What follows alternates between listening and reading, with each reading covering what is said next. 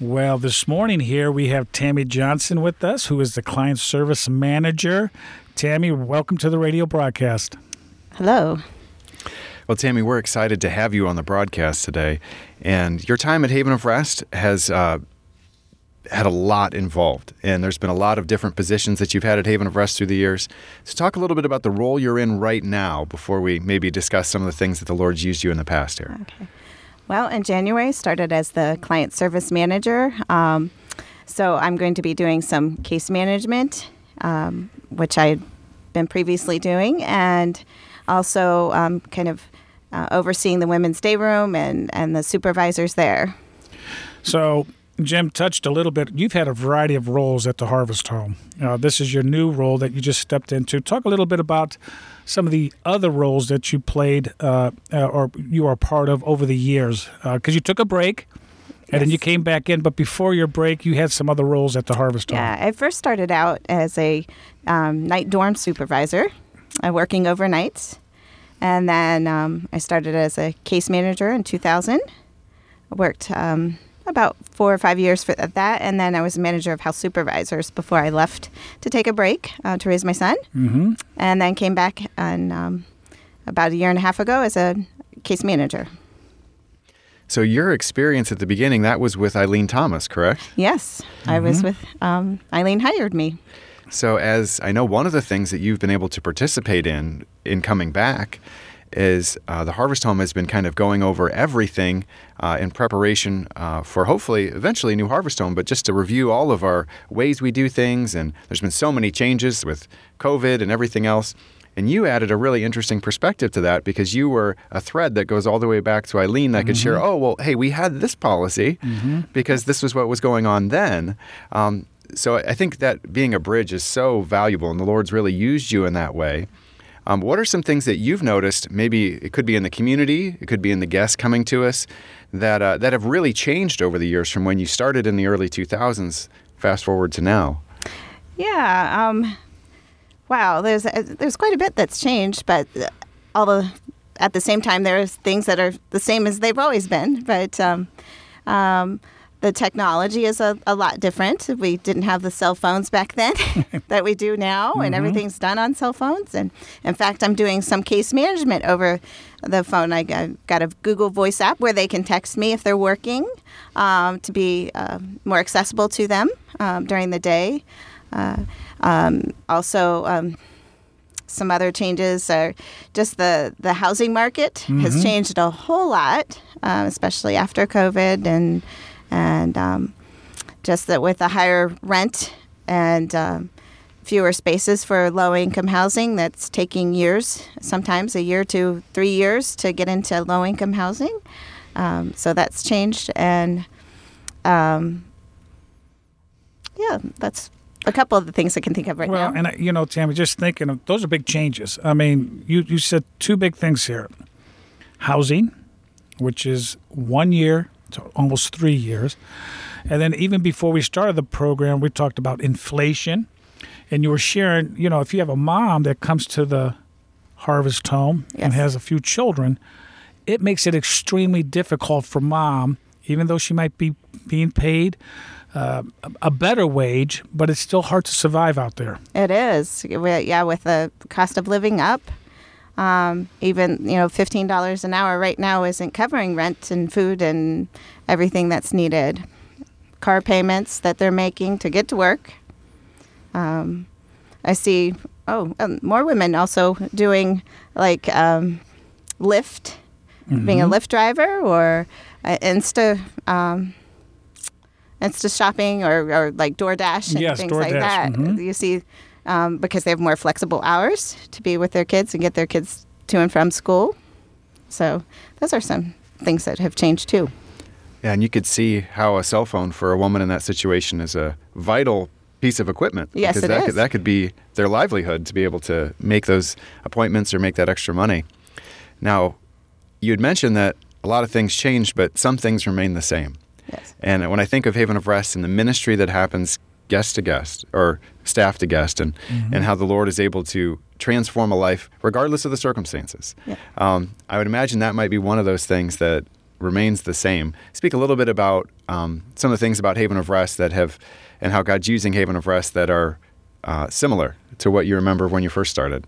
Well, just continuing with our Bible studies and um, um, being a, a, light for Christ to the ladies. Um, that's uh, been a constant, and um, and seeing seeing His work being done. Um, when I when I first came back a year and a half ago, it seemed like there were very hard hearts. But as we continue with uh, the Bible studies and, and presenting the Word of God, they they're softening. You can see the ground becoming more fertile, mm-hmm. and uh, and we've been hearing of of ladies coming to Christ. Amen to that. That's always Jim. You know that's always encouraging to hear. You know, February is anniversary month for Harvest Home. 45 years ago, Jim, Harvest Home opened its doors up back in 1979, February of 1979.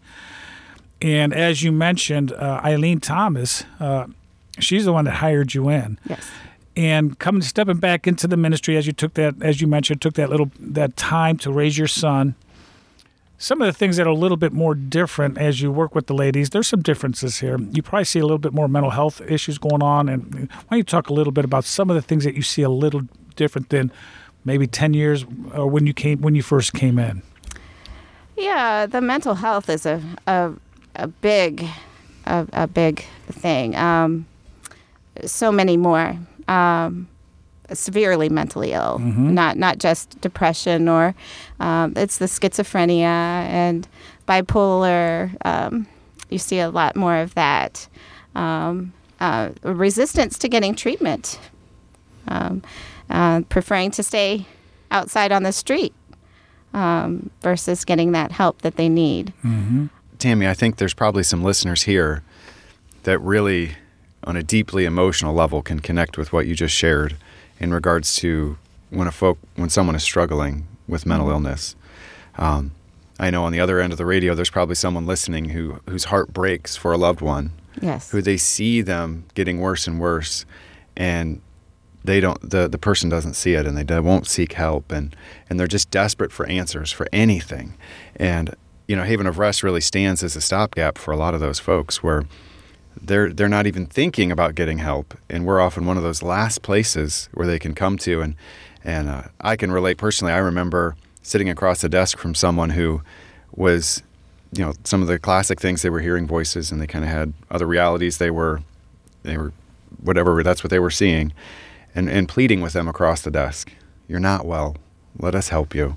And uh, and I know that sometimes that's our that becomes our role, yes. and, and, we're that that connection point for them. And and praise God, many do seek help, and we see them stabilize, mm-hmm. and they're mm-hmm. able to to have housing and not be on the street. Um, but I know that for a lot of family members that might be listening, um, there's some comfort in knowing that there's places like Haven of Rest that if if it can't work in our family anymore, there's a place to come to. Mm-hmm. Um, and, and, Haven of Rest has been that for a lot of years for a lot of people, not just those struggling in that way. Um, speak a little bit to um, Harvest Home as that place where people come when there's nowhere else to go. Uh, I know you've probably had that conversation with woman after woman after woman, um, both at the beginning and then at the end. I know there's been a lot of stories of gratitude where it's where would I be if it wasn't mm-hmm. for Harvest Home? Yeah. Share a little bit about your experience with that. Wow, um, so many, so many women. Yeah, do come to us as a last resort, and they'll tell us that. Yeah, um, I, I wouldn't be here if I didn't have you know somewhere else to go, and um, uh, just being that, being Christ to them, showing Christ, mm-hmm. um, um, opening our arms to them, loving them, in spite of the choices they've made. It's great when we're able to see uh, them turn their life to Christ, or even just I'm thinking about the Lord more um, not everybody does come to Christ, but at least we've planted that seed, and they're they're thinking about Christ more, and uh, so it's it's awesome to see that happen in their lives, and then then take it with them as they go out. Mm-hmm.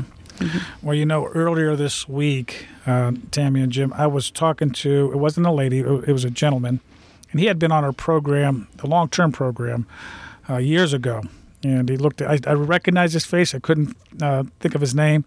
Then he reintroduced uh, himself to me. We had a little time to talk, And I know this is a challenge for you. A lot of times when you create stability here, whether it's at the harvest home in the men's division, uh, whether it's a lady getting on uh, on a routine for her medication, sometimes when they leave, they'll stay on that for a period of time, and then all of a sudden they just stop.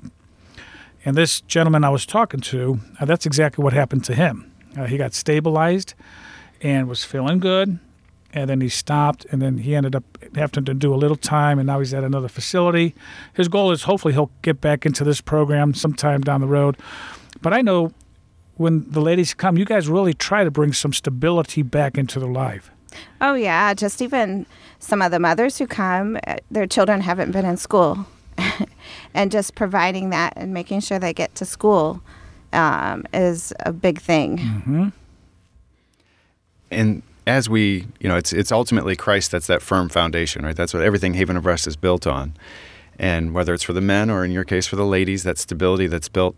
Um, I know we hope uh, that the routine that we're helping them to learn while they're here, as you mentioned, Reverend Kaiser, is something that they'll continue when they leave. Um, kind of to build upon the things that they did at first, right? As Scripture would tell us. Um, and, and not to forget those things, but those are things that we're helping to instill so you can have a stable life going forward. And I mean, to me, that's one of the greatest gifts we can give families is as, as folks come to know Christ, we give them back to their families as a gift. Um, and for some people, it's like, boy, I haven't seen my sister as I remember her in years, Yeah. you know, and to see them stable and doing well, uh, boy, that's just a tremendous gift to give back to families in the community. Now, Tammy, um, with all that's going on at Haven of Rest, at Harvest Home, with uh, with the the work that goes on day by day, and lots of women coming in, uh, I know that there's also probably some needs there, and our listeners are a lot of prayer warriors out there, and share some ways that our listeners can partner alongside you and and Harvest Home to pray. just uh, time for um, staff to meet individually with those who've come to know Christ, um, to kind of work on a little discipleship with them um, instead of just oh you've accepted Christ okay that's that's it but working with them a little bit more Yes. um, also, we're trying to develop a little bit of aftercare um, for the ladies who leave. And um, we have a, a staff person who's willing to do that and kind of make connections with them. So it, pray as we get that started and, and going on that project. Very good. Well, Tammy, as we get close to wrapping up here, I do have to say one more thing. Dwight, your husband who works here, works in the men's. He's also a caseworker. You're a caseworker. What's the conversation like going home? Oh, wow. Or is it, we don't want to talk about anything. no, one day it's he needs to get stuff off his chest. The next day it's me, you know. Um, but he's been a great help. Just like I've run into this difficulty. How do you get by this? And Yes. so we, we can bounce ideas off of each other. So that's good. Yeah. Yeah. Well, we can't thank you enough for being a part of the radio broadcast. Both you and Dwight uh, are a total blessing to the ministry. I'm excited as you step into this new role here uh, in January, and here we are into February uh, to see how God uses you. And Jim, we know our listeners will continue to pray for you and all the ladies and the children that you interact with on a daily basis. So thank you for being a part of the, broadcast. You're welcome. Thanks for having me.